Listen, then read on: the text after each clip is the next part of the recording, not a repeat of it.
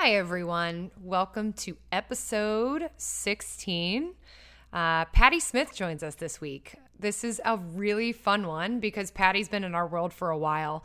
You'll remember John Smith, or Johnny as we call him, from episode 4. He is a very close friend and business partner of Chris's. You heard his great story that was loaded with things. His journey, his story. Patty's his mom, and she played a critical role just like our mom did with Chris. She and my mom have a great relationship. They were connected actually back at the time that Johnny was really struggling, and you'll hear a lot about that connection as we go through the episode. But we love to have Patty on because she also, as everyone does, has her own unique story about what she went through, what she's learned.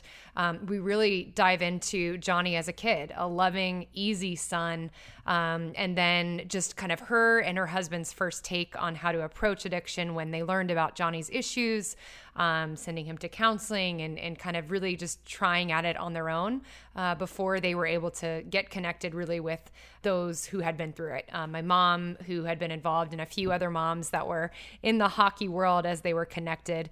They kind of go through their expectations of treatment. There were a couple treatment centers that, you know, weren't as expected, which is the way that it goes. You know, not every treatment center, not every facility in any medicine is perfect.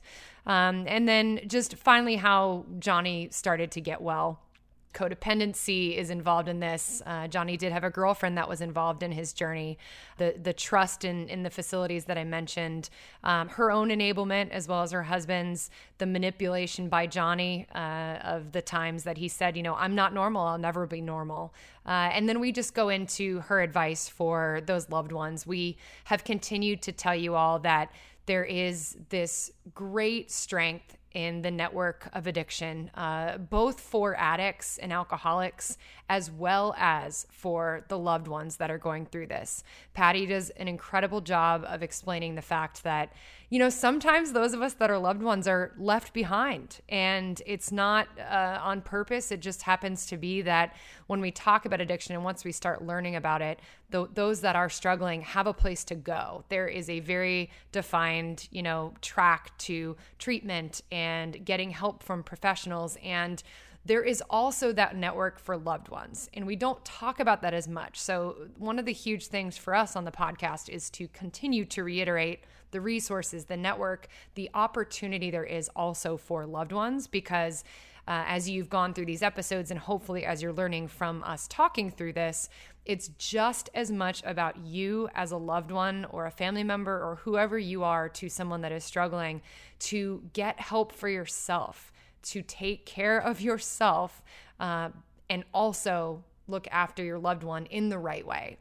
So many lessons. You guys are being wonderful on this journey with us as we kind of try to uncover more stories and hear from others. But as you listen in, you're going to hear some beeps through this episode. That is strictly out of respect for the folks that are listed and part of the story that have not been able to have their own voice recorded. So we just wanted to keep them out of the mix until we are able to have them live with us on the line. Patty, thank you so much for joining us. This episode is jam-packed. It's fun. We had a great time hanging with you, and you did an incredible job. So everyone sit back, listen. As always, enjoy the episode.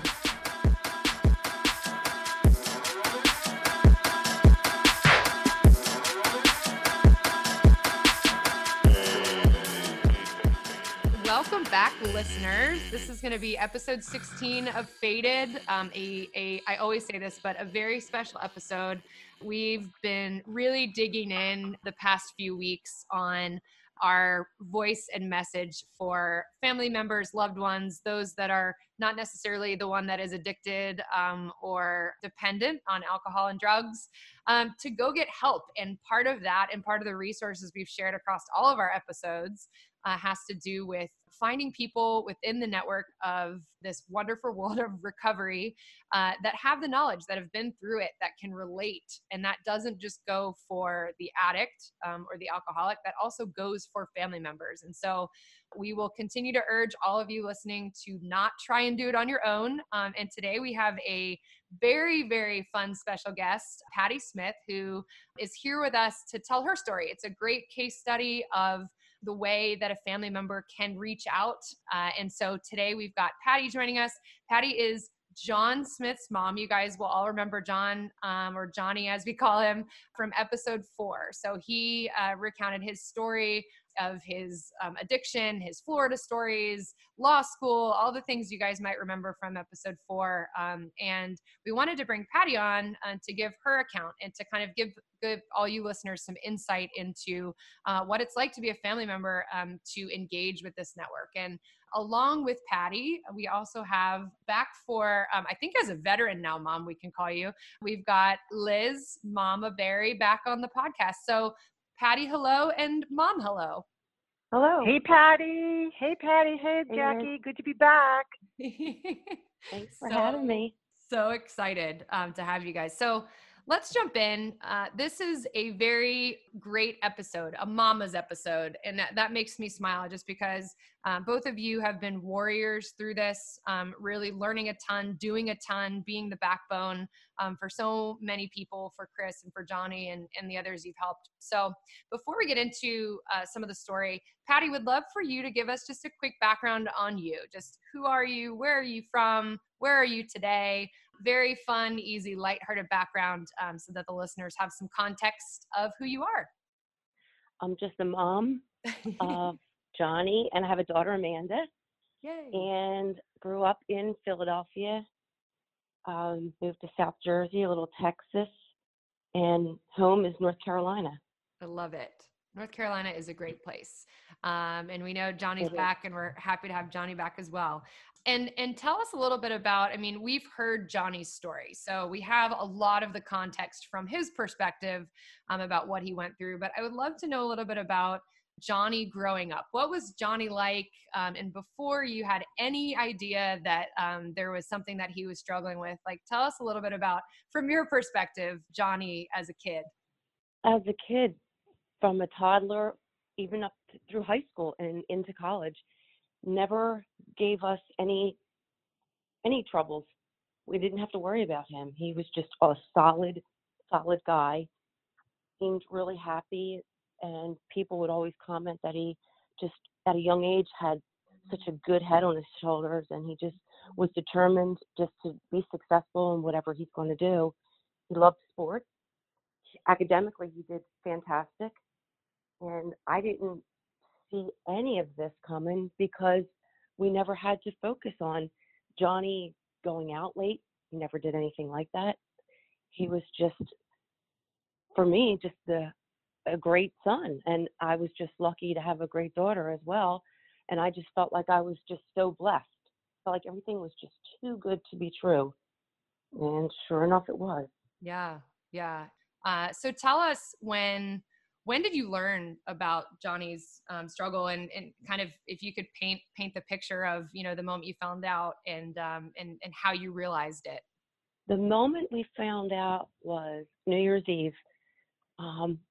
Our family and some close friends, we rented a limousine to go out on the town. Johnny brought a college friend, like to spend a few nights, and he was joining us to go in the limo. He just seemed really drunk. And for me, Johnny's not a drinker, and I thought, well, he's not a drinker, so this alcohol is hitting him pretty hard. But everybody else was just okay. He was not okay. And my son-in-law was just at the time was also Johnny's roommate, and it was my daughter's boyfriend, decided that he should take him home because he was just too messed up.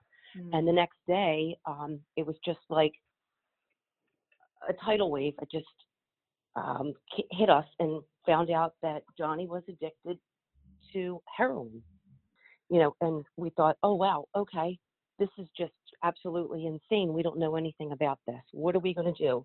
How do we find out how to treat this? And I didn't know who to call. Yeah. I didn't know what to do. I wanted to just learn as much as I can so that I can help him. But it kind of seemed like he didn't really think it was a problem, and you know, it was just fine. And he had a detox at home because I didn't know where to send him. Do you just take somebody to the emergency room when they're addicted? Yeah. And you just find out about it. So he detoxed at home, and I just remember like sleeping on his floor because I was afraid of everything. I didn't know what to do. Yeah. I slept on the floor for like 3 nights and 3 days, and then we just tried to figure out, okay, now it's time for him to go back to college. And what do we do? How do we fix this? Right. Just a quick one. So had he just outwardly, like, had he just come out with the fact that he was addicted to heroin? Like, how did that moment come to be? My son-in-law told us that all this time, he said, I didn't want to say anything, but he's been using a lot of pain pills, and he thought it was like recreationally, but he said he has a big problem. He just can't stop. And you guys don't know this, but it's really dangerous. And he's just been using all the time. And when we found out, we didn't know what to do. We didn't know how serious it was. And it was just prescription oxys that he was using, crushing up, snorting. And we thought, well, this can be fixed. He just has to stop doing it. We just have to, put our foot down and tell him how he can wreck his life by doing this.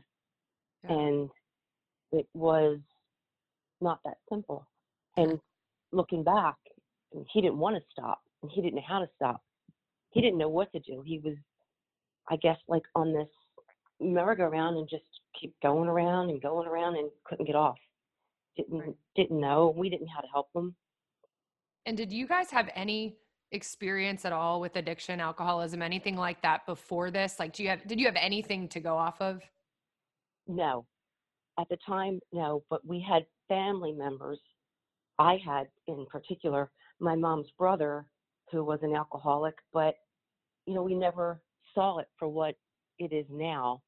Like, for what I've learned, I feel sad that we never even acknowledged that he was an alcoholic. He was functioning up to a certain point. He worked all the time, and he was a heavy drinker, but nothing with drugs, like being addicted, where you are more than dependent on it. It's your life.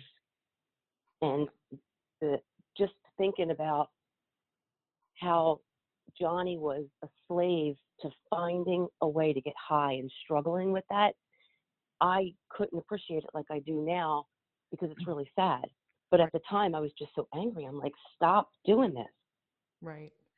Yeah, sleeping outside of his bedroom door, like on the floor, and then trying to get him to go to counseling. And he was like, "You guys just need to leave me alone. I'm an adult now." And he just didn't really want the help. And the help that we were taking him, like to see a counselor, probably looking back was probably, we thought it was going to be really helpful, but it wasn't at all. It just made matters worse. And can I add something to that, Patty?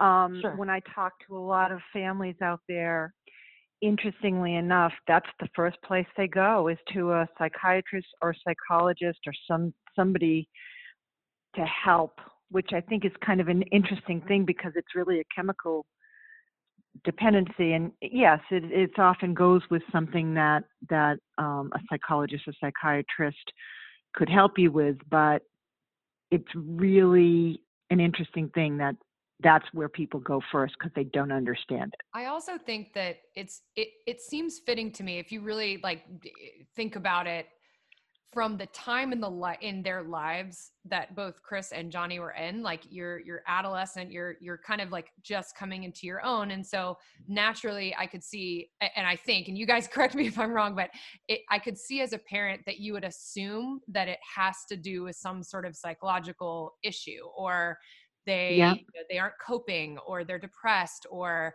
they're not sure what to do. So naturally I could see that like a counselor makes sense, because it's like, let's go fix this. And when you don't have any knowledge of, chemical dependency, I mean, that seems reasonable to me. Yes.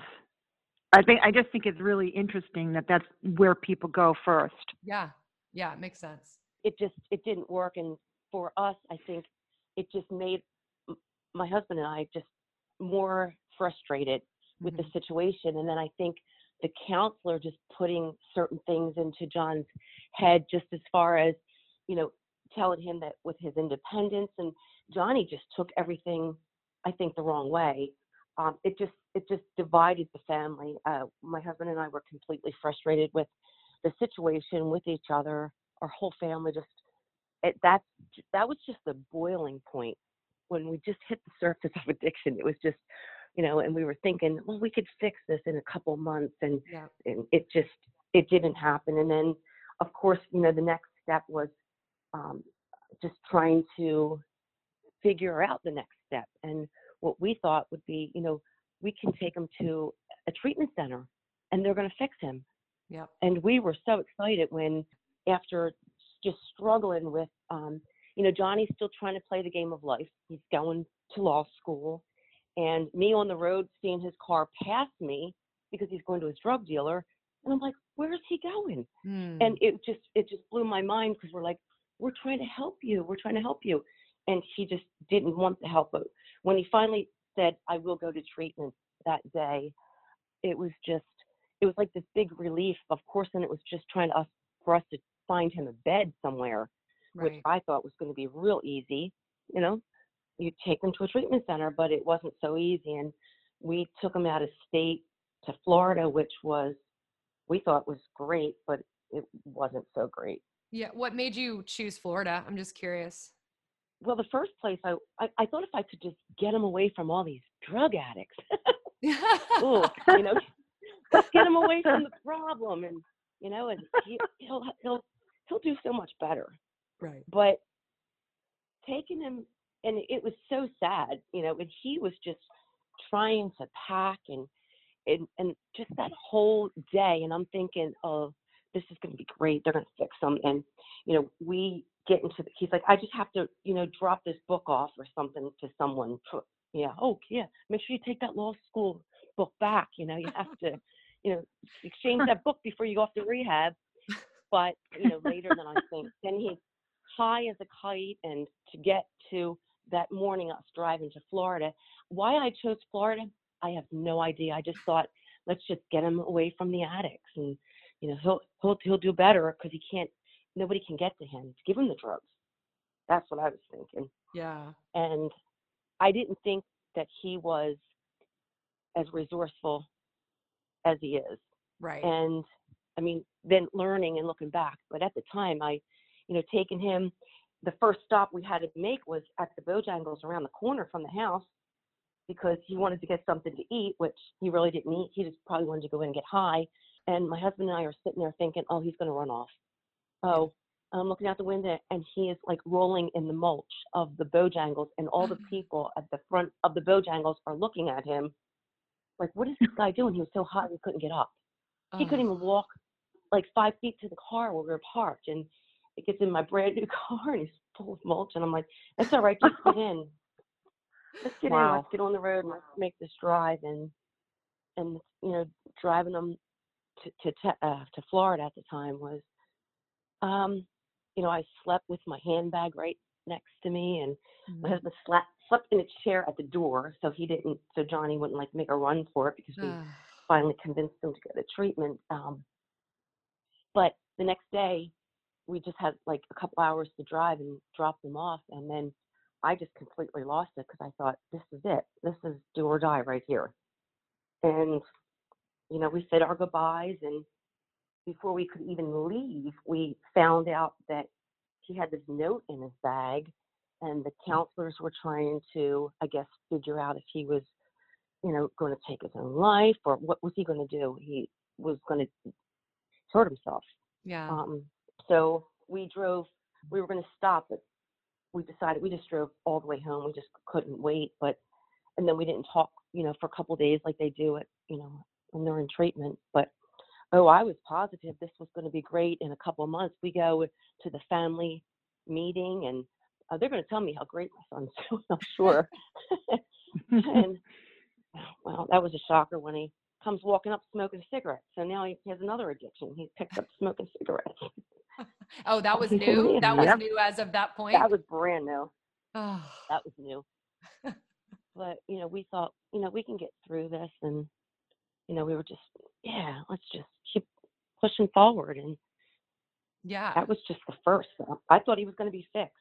Yeah. I thought, this is it. They're going to treat him. They're going to fix him. Everything's going to be great. Isn't that funny how, like, that's what I kind of talked about this a couple episodes ago, but it's like, I don't think I ever, if I think back on the first time that Chris went to rehab, it was the same thing. I was like, oh, he's going to just go through this and he's going to be good. And he'll come home and things going to go back to normal. It's just, it's crazy when you don't know anything about it, like that you really don't realize how deep seated it is. And I can imagine that, you know, clutching your handbag and sleeping at the door, I'm sure you weren't getting any sleep and were feeling all kinds of emotions too.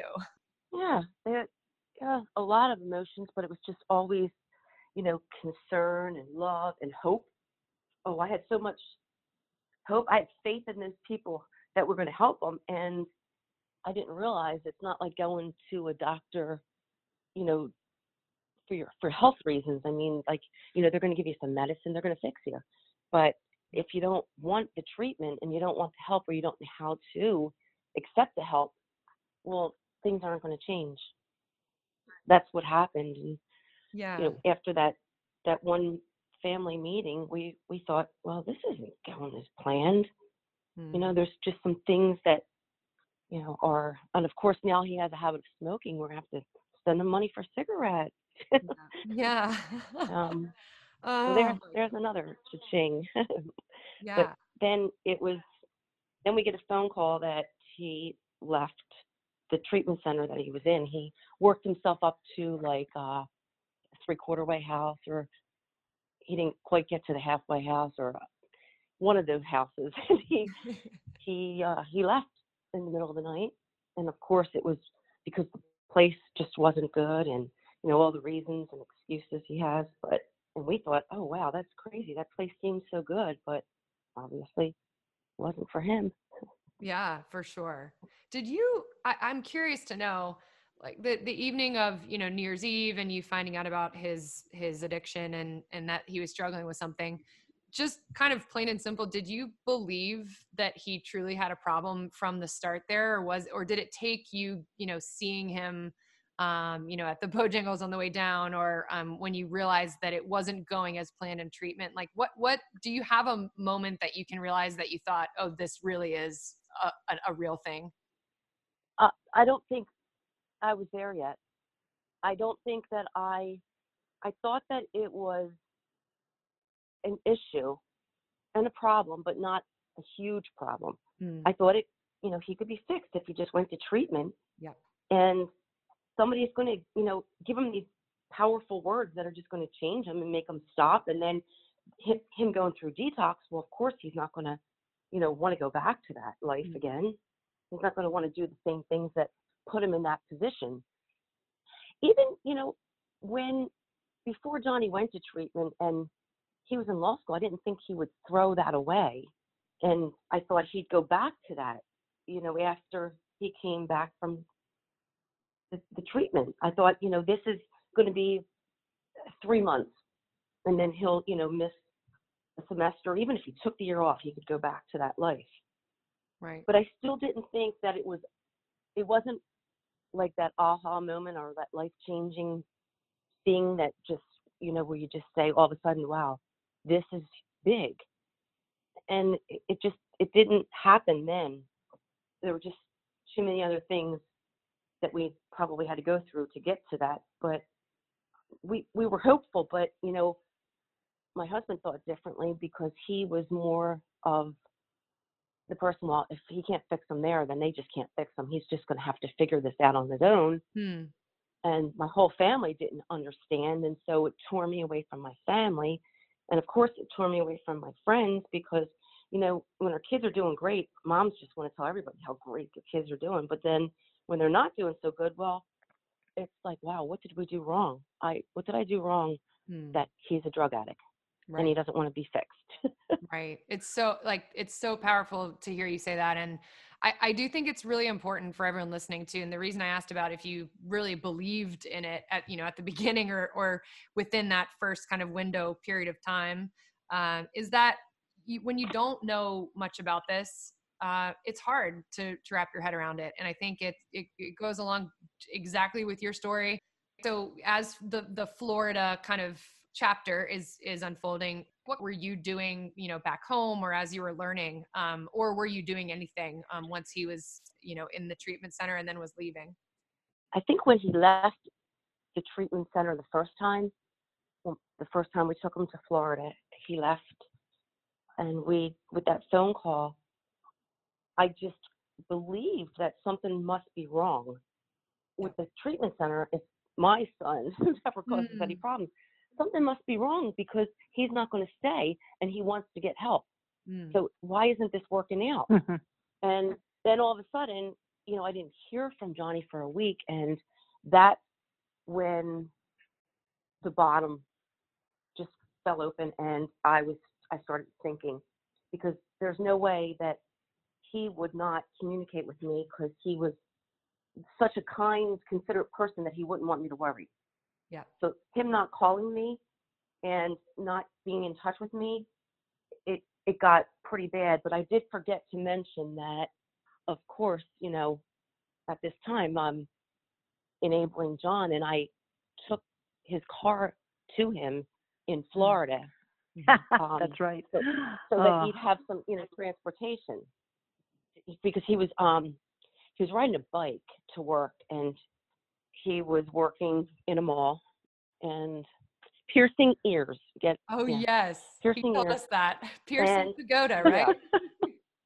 Yeah. I think that's what helped him to probably start maybe using needles. I don't know. We couldn't even take him to get a needle because he would freak out in the doctor's office. Even, you know, in high school, he'd have to sit on his hands because he actually hit the doctor one time from the doctor, just was a reaction when he got the shot. He just didn't like needles, but he was kind of riding his bike, and I thought, oh, he can't ride his bike. So, you know, I gave him his car. So now it was real super easy for him, you know, to leave that treatment center that time, the first time he left the treatment center, because he had a car.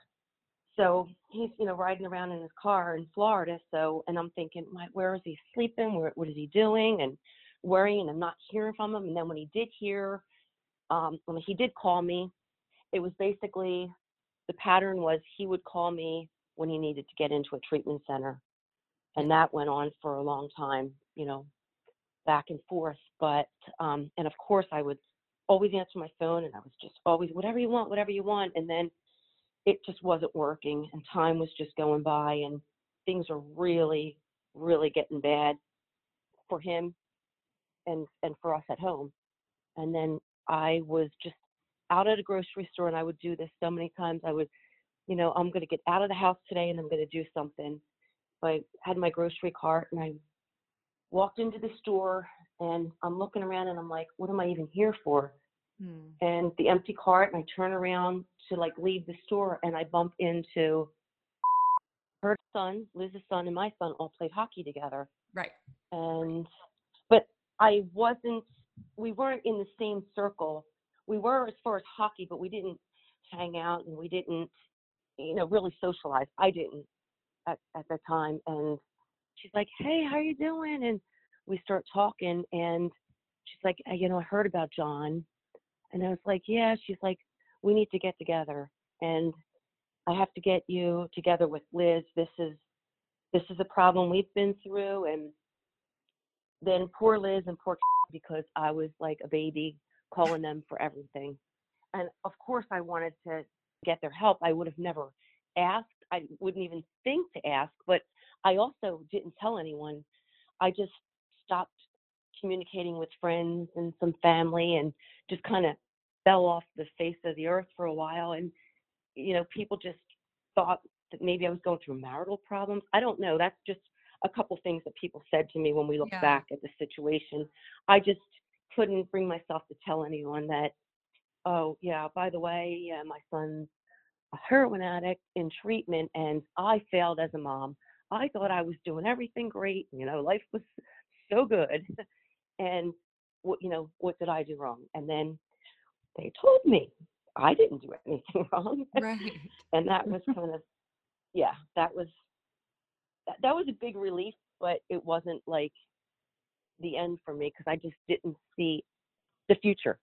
When you and I first started meeting, I remember we met outside at had a little lunch downtown in you know, I kind of joked with Patty earlier that it took me a while to even see her without her sunglasses on, because she was always crying and always so nervous, and mm-hmm. you know, she had such great faith, and she was always going to church every day, and she kept just wanting her son to be better, and we kept assuring her it's going to happen. But in fact, it did, but it was probably a 2-year journey from that point when we first met, right, Patty?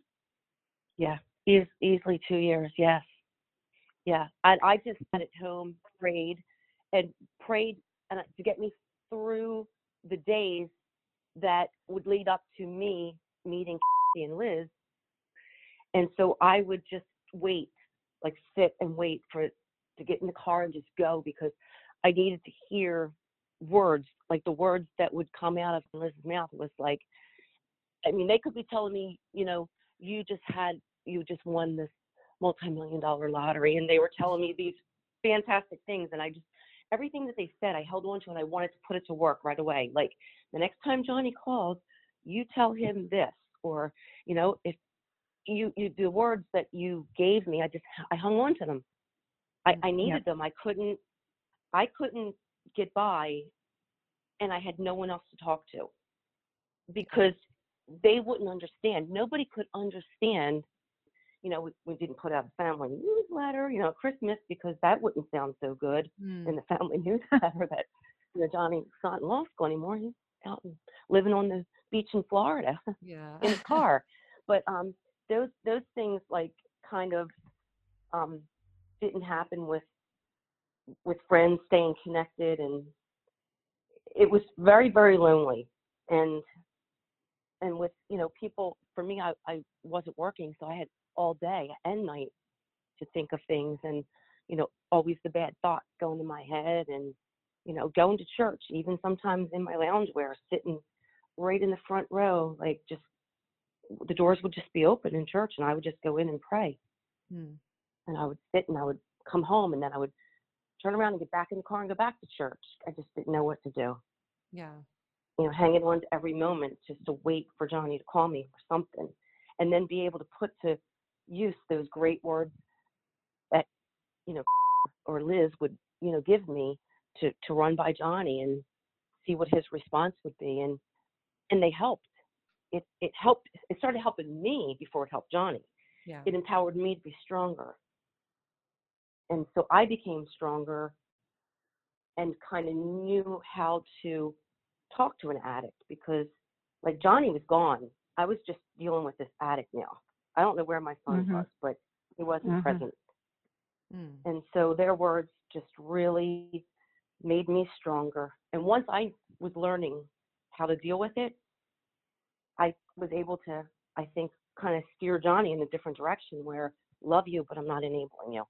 Yeah. That was powerful. That was really powerful. I love this, because that's what we keep also trying to explain to people, is that it's just as much about you getting in tune and right with yourself and educating yourself and taking care of yourself as it is focusing on the addict or alcoholic. And the time you're spending to understand and go about this the right way is so, so uber important. And I'm so glad to hear you say that. And Mom, from your perspective, I would love to know, just from the moment you first talked to Patty and then kind of as you saw things kind of progress from there. I remember you telling me too, with the very little I knew about this story, I remember you telling me how strong she was and how impressed you were, because I don't think that's a common thing to just have people say, I'm going to do it, I'm going to go, and I'm going to continue from here. She dove right in.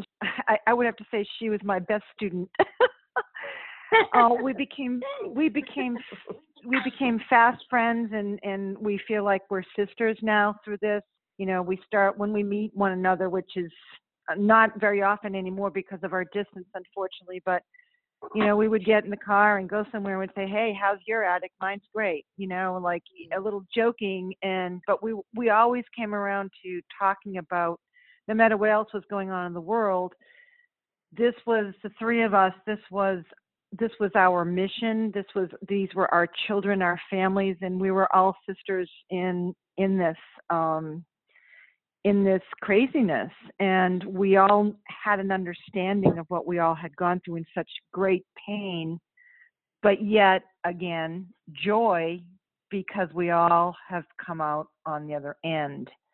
But there was a lot to it, a lot of conversations. I mean, late nights, early mornings, tears, phone calls, just a lot.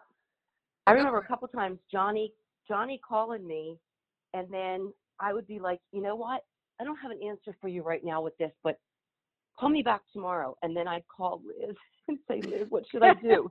And then I would be able to respond to Johnny, because it was really hard when he was asking for things, because, and the most powerful thing for me was, one is I'm not dealing with Johnny anymore, I'm dealing with this addict. But the other one is you can love them and without enabling them, because, you know, they always want something from you, you know, and they're always, you know, manipulating. And so I wasn't really strong at that point to say like no, but there were just some things that he would ask, and I would always have to run it by Liz, just so that I just didn't want to mess up. This was like the biggest challenge of my life, and I was going to fight to the end to get Johnny back. There was just absolutely, there was no way the devil was going to win. And that's what I just, in my mind, I kept saying,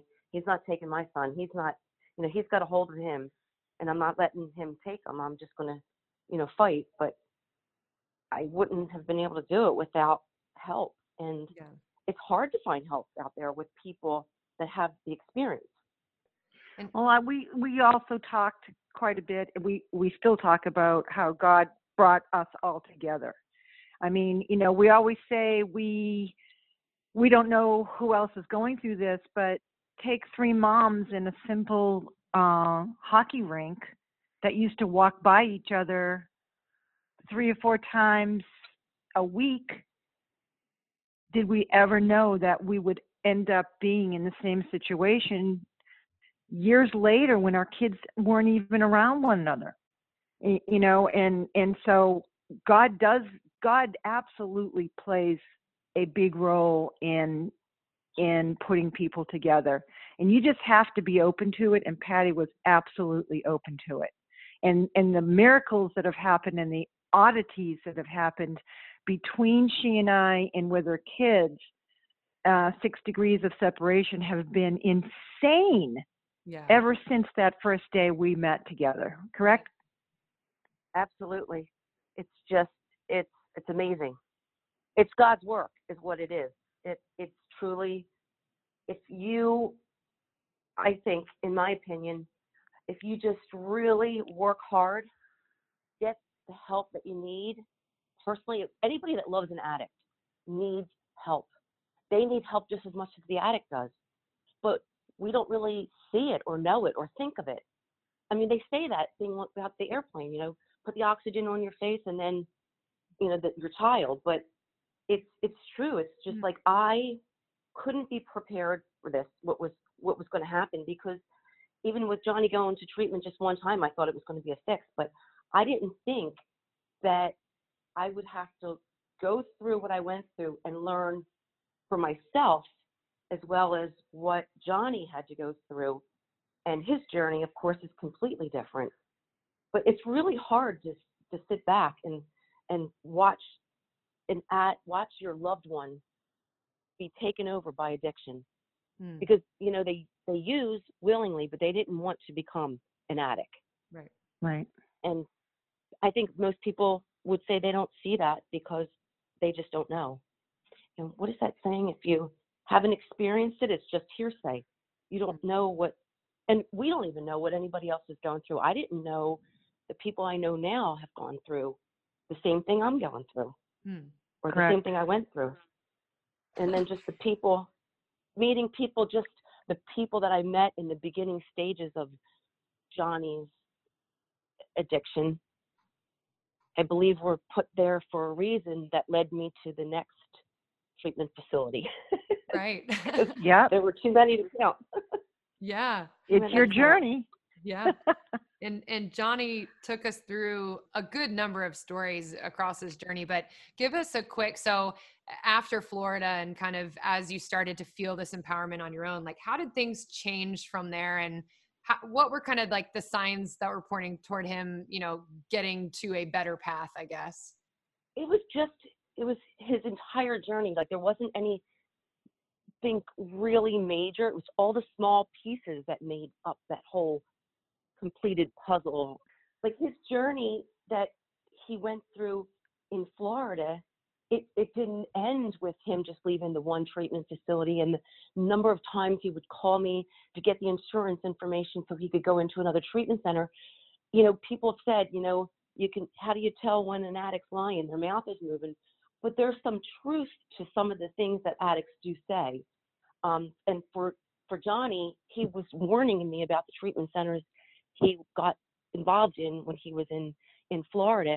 And thankfully, the one person that ran multiple houses there is now serving time in prison for human trafficking, for fraud, for insurance fraud. There's just a number of counts, but, you know, there's a lot of people out there that take advantage of people that are suffering from addiction, yeah, like the addicts themselves. And it's really sad. So he had some things to go through, and maybe just to see how the things are corrupt, and he's not going to get the help he needs if he doesn't straighten his life out and change his life. You know, some things did open his eyes, but, you know, he just couldn't get out of the life of addiction. And so from Florida, I had a phone call from Johnny, and I said, I need to come and get you. You need to get out of Florida. And he was back and forth for a couple of days, and I had already booked my airline ticket and rented a car and picked him up and his girlfriend with their little black trash bags filled with their, you know, their life possessions in this bag, and fighting with the house owner who was around the treatment centers and the halfway houses to let them get into my car, and we wanted to get out of Florida. So that really empowered me. Can I interject something here? This was an unusual story, which was one of the difficulties in trying to get Johnny clean. Was there, you know, he had a girlfriend that was also addicted, and that was kind of a different thing when you've got two people depending upon one another, and they were playing off each other. It was making it even more difficult to just grab Johnny and go. But Patty was instrumental in, you know, a huge fear of flying to a point of such difficulty, it being on a plane, to going down there, renting a car, taking on this man that is now in prison, and somewhat becoming instrumental in beginning the beginning of that happening, to help all these other people that were in this halfway house with windows nailed shut. You know, for anybody out there listening, if there's a halfway house that will take women and men, it is a huge red flag. It's a huge no-no. So Patty and I talked about that, but Patty, continue with your story about what you experienced, because it's not something most moms and dads get to experience. It's not nice, but what you went through for that next 24, 48 hours. Well, I would think most people know if somebody is an addict, they need drugs to survive. And for me to get Johnny and on a plane, we had to go and buy drugs. So I had to go to the bank and get some cash, and I didn't alert my bank, so I couldn't get cash out, and I had to call my husband, and we finally got the money, got the drugs, found a hotel where the three of us can wait until our flight's in the morning, which didn't really happen because we didn't have our driver's license. One of the treatment centers just probably from the beginning of Florida, several hours down, we had to go down into Miami to a treatment center to pick up her driver's license, which just that whole journey was just a nightmare, and just seeing different people that work in these facilities that you thought your children were in good hands. And if your addict was telling you, oh, this place is horrible and everything like that, some of it's true because I saw it with my own eyes, and these people are not as caring, as loving. And of course, this is just my experience in a few places in Florida. But, you know, we had a, finally when we got her driver's license, we were able to get her a flight, which would be around the same time. So we actually had to stay an extra day. So we had to go to Walmart and we had to get some toiletries and some clothes because those trash bags had to go to the trash with the way they were living.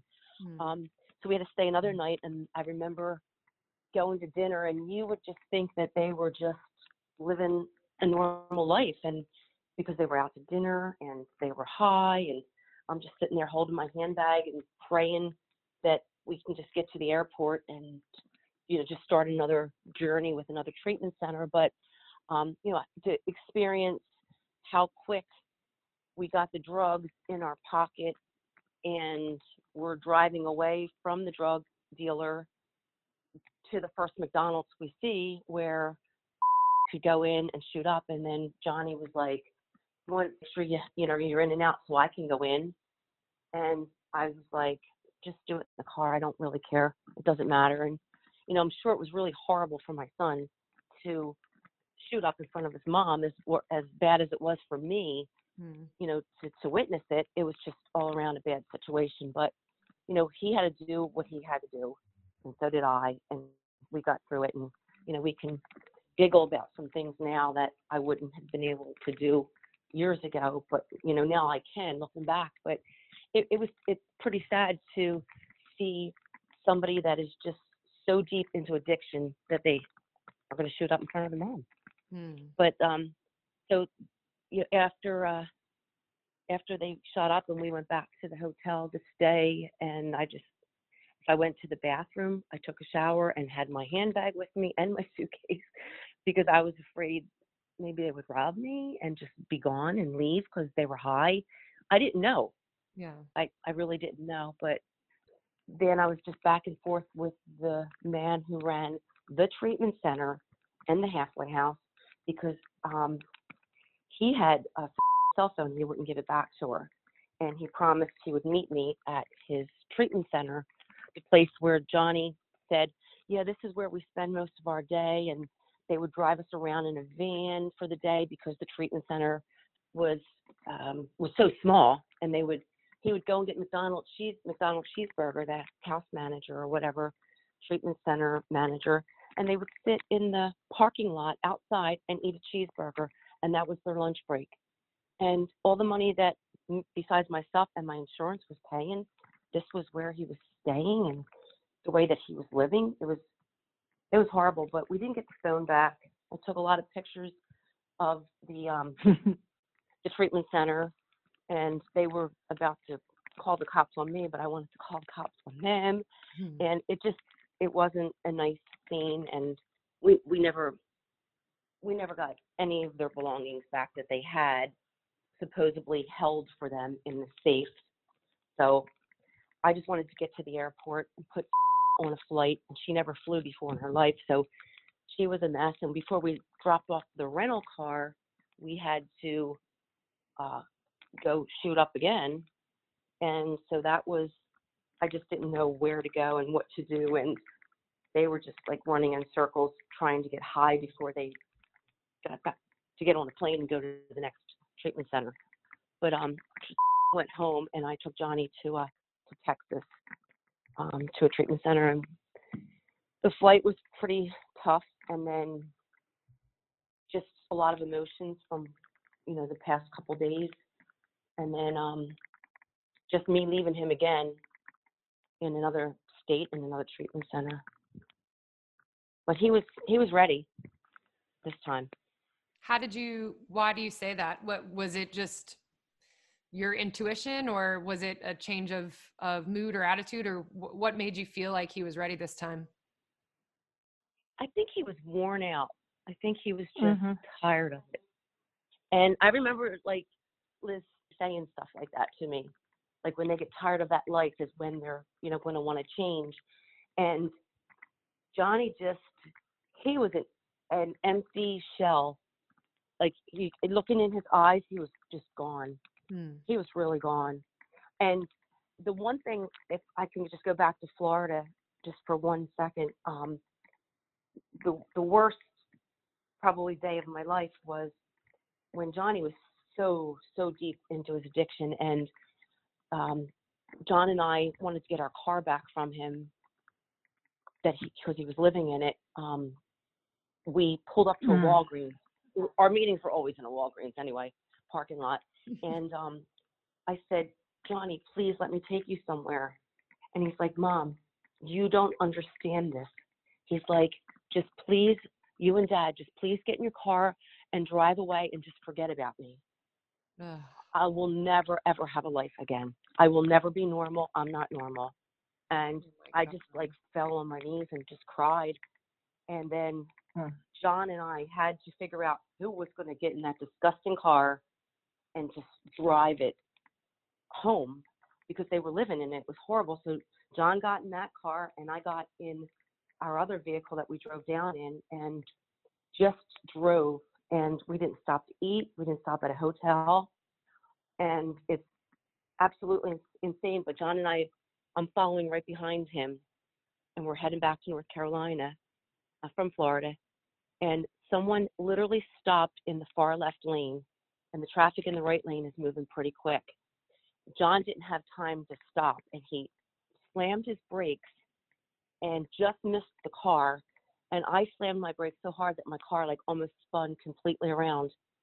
And for like maybe 5 seconds, there was nobody else around. It was like all those cars passed us and we were both fine. We probably could have been killed. We would have been dead on that I-95 driving home. Oh my God.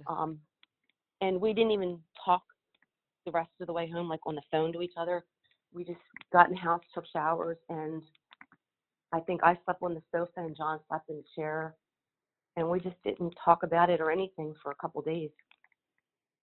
But he was so far gone and lost, he just didn't know where to go from there. Yeah.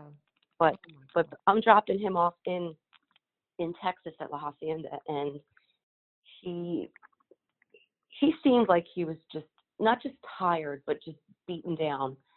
And I just had a different feeling about it. And we were arriving later than what we had planned to, schedule our arriving time.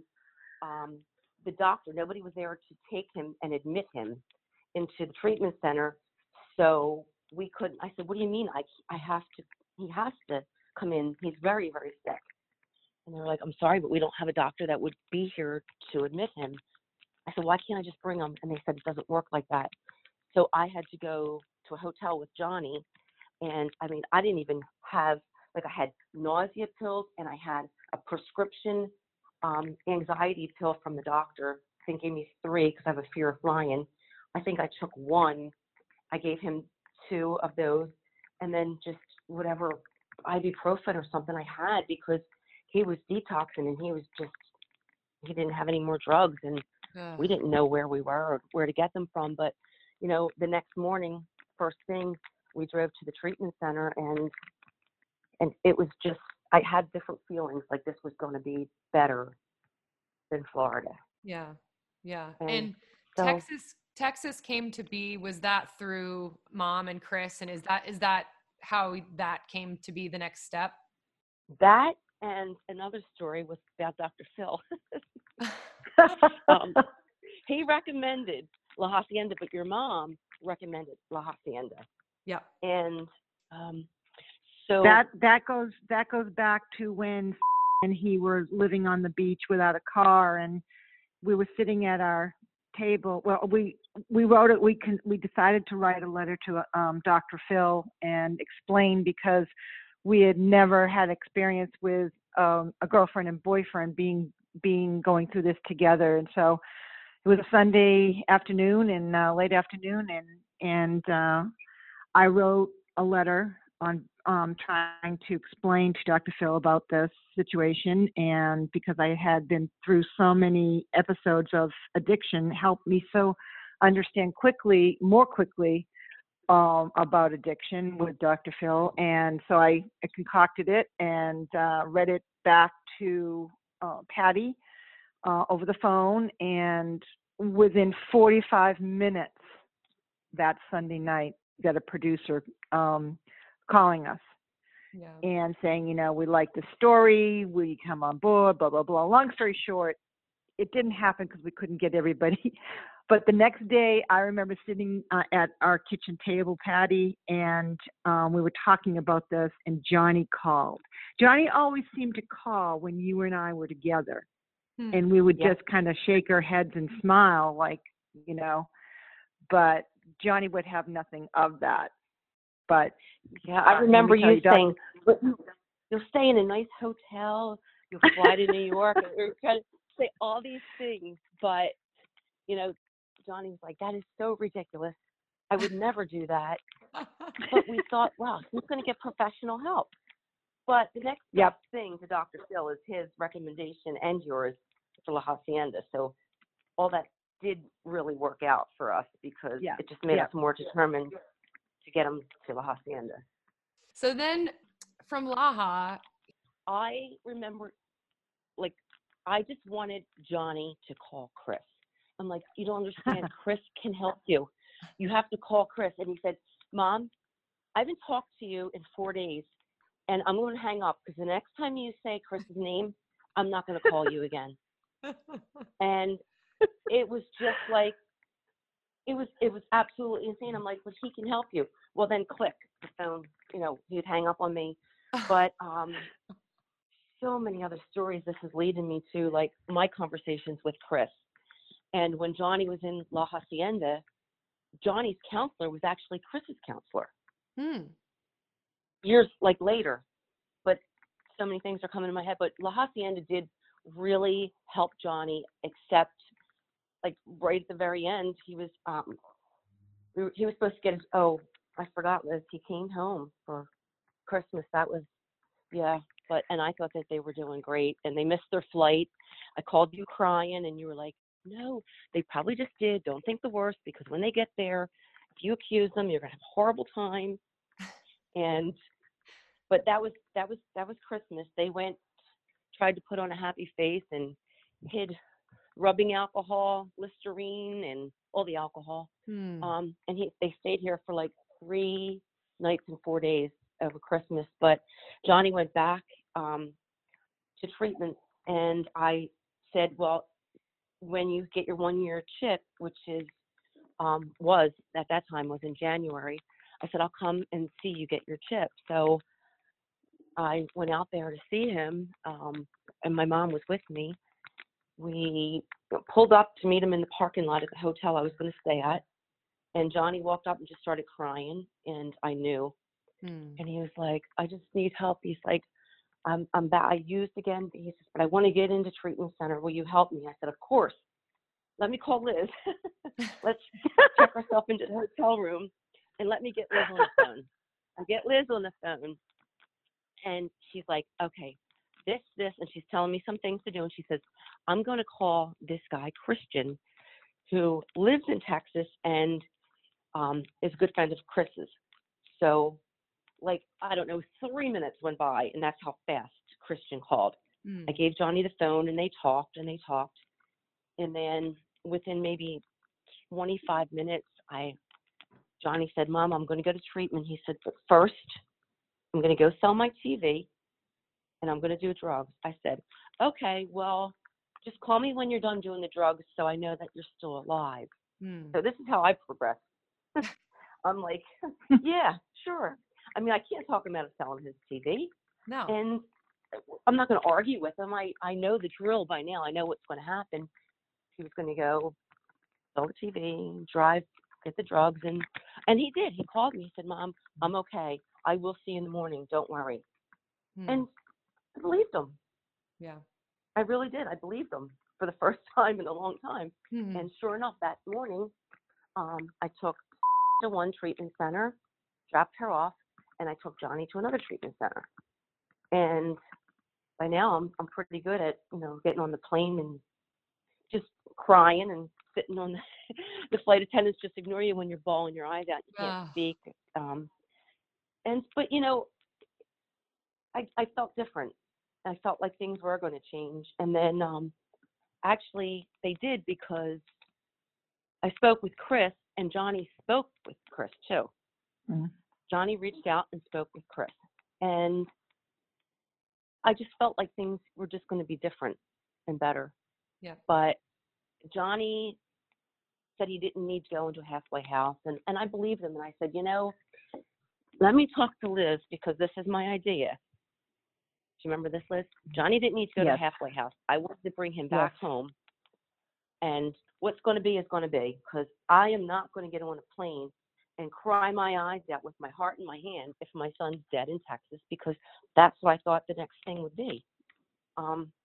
So I said to Johnny, sure, put your counselor on the phone. I spoke with his counselor, and the counselor said, you know, this is everything that we are against. Yeah. And I said, well, when he's done the program, I'll have him come home. And he said, and the girlfriend too? And I said, yes. And I heard the phone go click. I thought, oh, I just got disconnected from his counselor. Let me call back. Yep. And the counselor said, no, I hung up on you. He said, because we're going to let Johnny leave tomorrow, and he can, you know, go back home.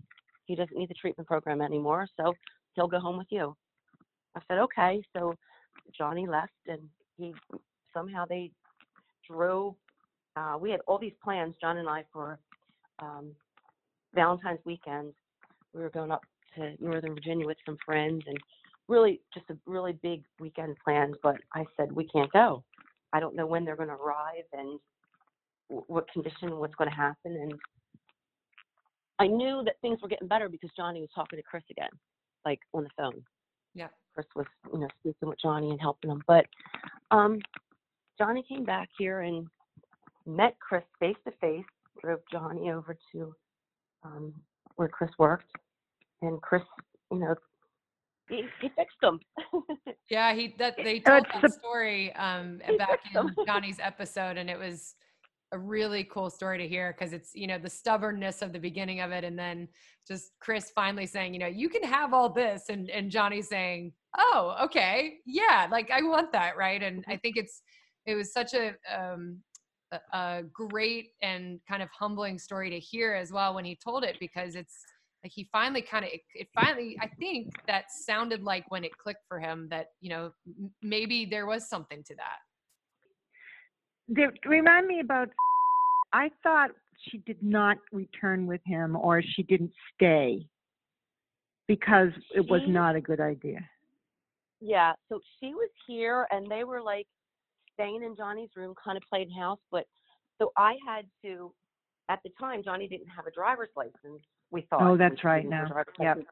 So I was driving Johnny to meetings where we were trying to find meetings. And then I was taking 3 nights a week to IOP. And in between, right, I was occupying them and their time, because us like make desserts, and we'd go out to the store and buy all the ingredients. And then I had Johnny putting the pine straw in the back of our house and putting mulch down. And, you know, they were kind of just playing this kind of life. And we could not find AA meetings with young people. Like, we didn't know where to go. And I was driving Johnny to a meeting, driving to her IOP, and then I'd go back and get Johnny, and then we'd go back and get her, and then we'd come home, and we would just do this day in and day out. And in the meantime, I'm planning Amanda's wedding, and I'm trying to convince my family that this is all going to work and things are going to be fine. Mm. So I was in this whirlwind but I felt good. I felt really positive. I really didn't get what was going on. And then Easter Sunday, you know, I'm going to church and I'm feeling so good. And I get a text from my husband and said, hey, when you get home, we need to drive Johnny to the airport. Well, I don't know how my mom kept up with me, because I just got up out of the pew and ran to my car and drove home. And I'm like, what do you mean? Where are you going? He said, I'm just going to take to the airport. She needs to go because she wants to use again. That's and right. I was like, what do you That's And right. I said, well, what are you going to do? And he said, I'm not going. He said, I'm staying. I was like, did you call Chris? And he's like, yeah, I already called Chris. He said, yesterday I called him because I knew all this was going down. And I kind of saw Johnny.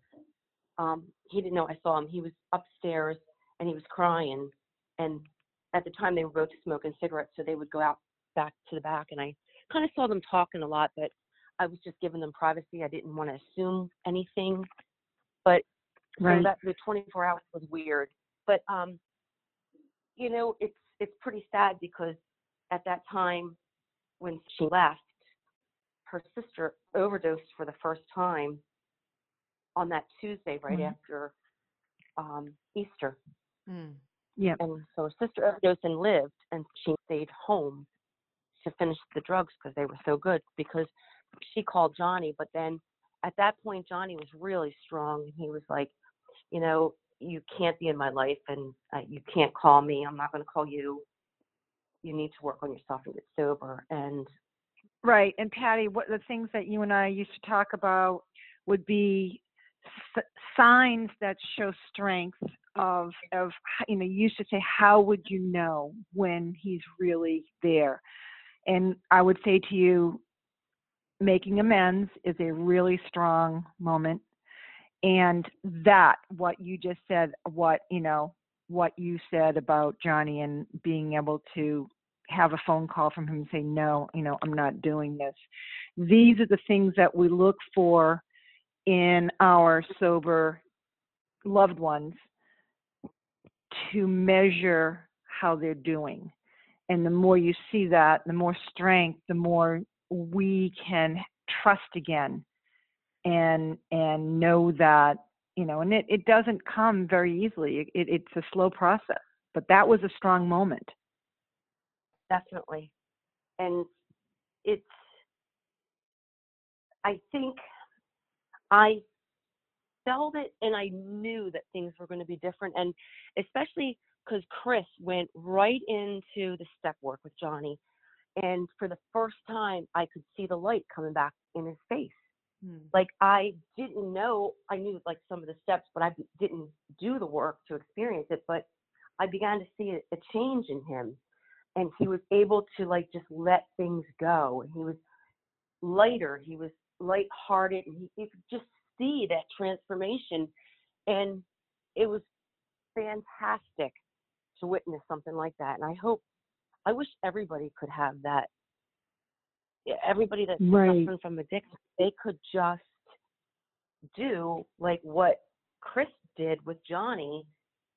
And, you know, I know people have their journeys, and Johnny had to go through what he went through, but Johnny came back a better person than he was before he became an addict. And I couldn't even think that could ever be possible. Same with Chris. And yeah, same with Chris. It's phenomenal to see. It really is. But now it's just amazing that a guy that he didn't want to hear his name talks to him every day, was seeing him almost every day, and then they're just part of each other's life. It's just business partners. Blows my mind. And yeah, and you know what's really, I think, probably so important too with people that are the addicts, they get to do this step work, and because like they're the sick ones, so they're getting the help. But it's the people that love the addict that are left behind sometimes. And if you don't empower yourself, educate yourself, you know, do what it needs you need to do with your soul and your well-being, then you're going to be left behind, and you're going to just be still in that dark place. You need to do something for yourself. I remember you told me that one time because I was like, I haven't had a shower in 2 days, and you were like, that's the first thing you have to do is get a shower and, you know, get dressed and do something like in the morning when you were first helping me, because I couldn't even think of help. It wasn't even worth getting a shower. I didn't have the energy or the desire. So I feel bad for people that are left behind when the addict could move on and get better. Maybe the parent or the spouse or whatever could be left behind too if they don't work on themselves. Right. Right. And did you have a specific moment? I think your mention of the transformation and really seeing that and being fascinated by that is so awesome. Was there a moment past that where you truly felt content with the fact that he is, you know, now recovered and was better? I'm not sure if this is the answer to that question, but when Johnny went to meet Chris for the first time and they dove right into the steps, Johnny came into the house and said, "Mom, can I talk to you for a minute?" And this is 5 minutes that he's like in the house from meeting with Chris. And he says, "I just want to let you know that I used at Christmas, and then when I came back here on that drive back that I used, and I knew that you told me that, you know, I couldn't stay in your house if I was using, and I just wanted to tell you that." And I just said, "I really appreciate you saying that, and thank you, and let's move forward from here on." And I just knew right then and there that things were just going to be okay. Yep. Yep. That's awesome. That's really great. How simple too. I just keep, you know, as I hear these stories and, you know, the moment that the person that's, you know, struggling is able to kind of give into this, it's fascinating what can happen. And I do want to, just interest of time, to wrap it up. What would you say, just now in hindsight, of everything you've been through, all the stories? You are superwoman, that's for sure. What are your biggest lessons? What would you want to pass along? And you've given some great lessons as we've talked throughout this time, but what would you want to pass along to someone right now that might be listening, who is a parent or is a loved one that isn't sure what to do, and is listening to this podcast and hearing your story? Is there any just kind of parting words of advice? Wow, there's a few things, but I would say, like, I don't think I'm like a super person at all. I think I'm just a mom. I love my son, and I knew that he was gone, and I was dealing with an addict, and I was going to battle and do what I could to get my son to be alive again. And I think I say this a few times, that this is like Johnny struggling through what he had to go through, and that put me to go through the same thing. It's the best, worst thing that ever happened to us, because we came out better. Like they say, God's plans are better than our dreams. I couldn't have prayed harder to have something like this happen, but I didn't even pray for all this. It's above and beyond like what I've been given on the other end of this. For I would say to people that are struggling, don't hide it. Don't be ashamed. Talk about it. Go get help. You're going to help yourself. You're going to help your family. Most of all, you're going to help your addicted loved one. And there's a difference between enabling an addict and helping them. You know, reassure them. For me, Johnny didn't do such horrible things. I know a lot of families have gone through a lot of broken relationships and things like that. Try to get past certain things. Addicts that are out there that are left alone because they've destroyed so much in their relationships with their families, give them another chance and let them back in. They're not the same person that they were before. And watch Mom. It's a really good TV sitcom show about addicts, lighthearted and fun. The mom is in recovery. She's an addict, and the daughter is an addict. And it's I don't think I could appreciate it like I do now, because when you're suffering, watching your loved one, your addict, lose their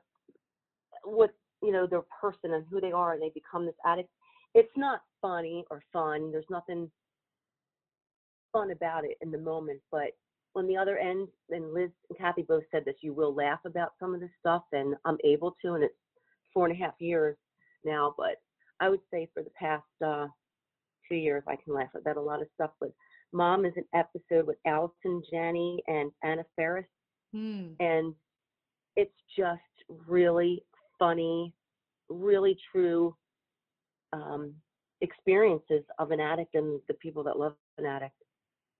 On the lighthearted side, they have some stuff in there. There's stuff where one addict just doesn't make it with their struggle, with their battle of addiction, but it's really good. I'll have to check it out. That sounds great. Yeah.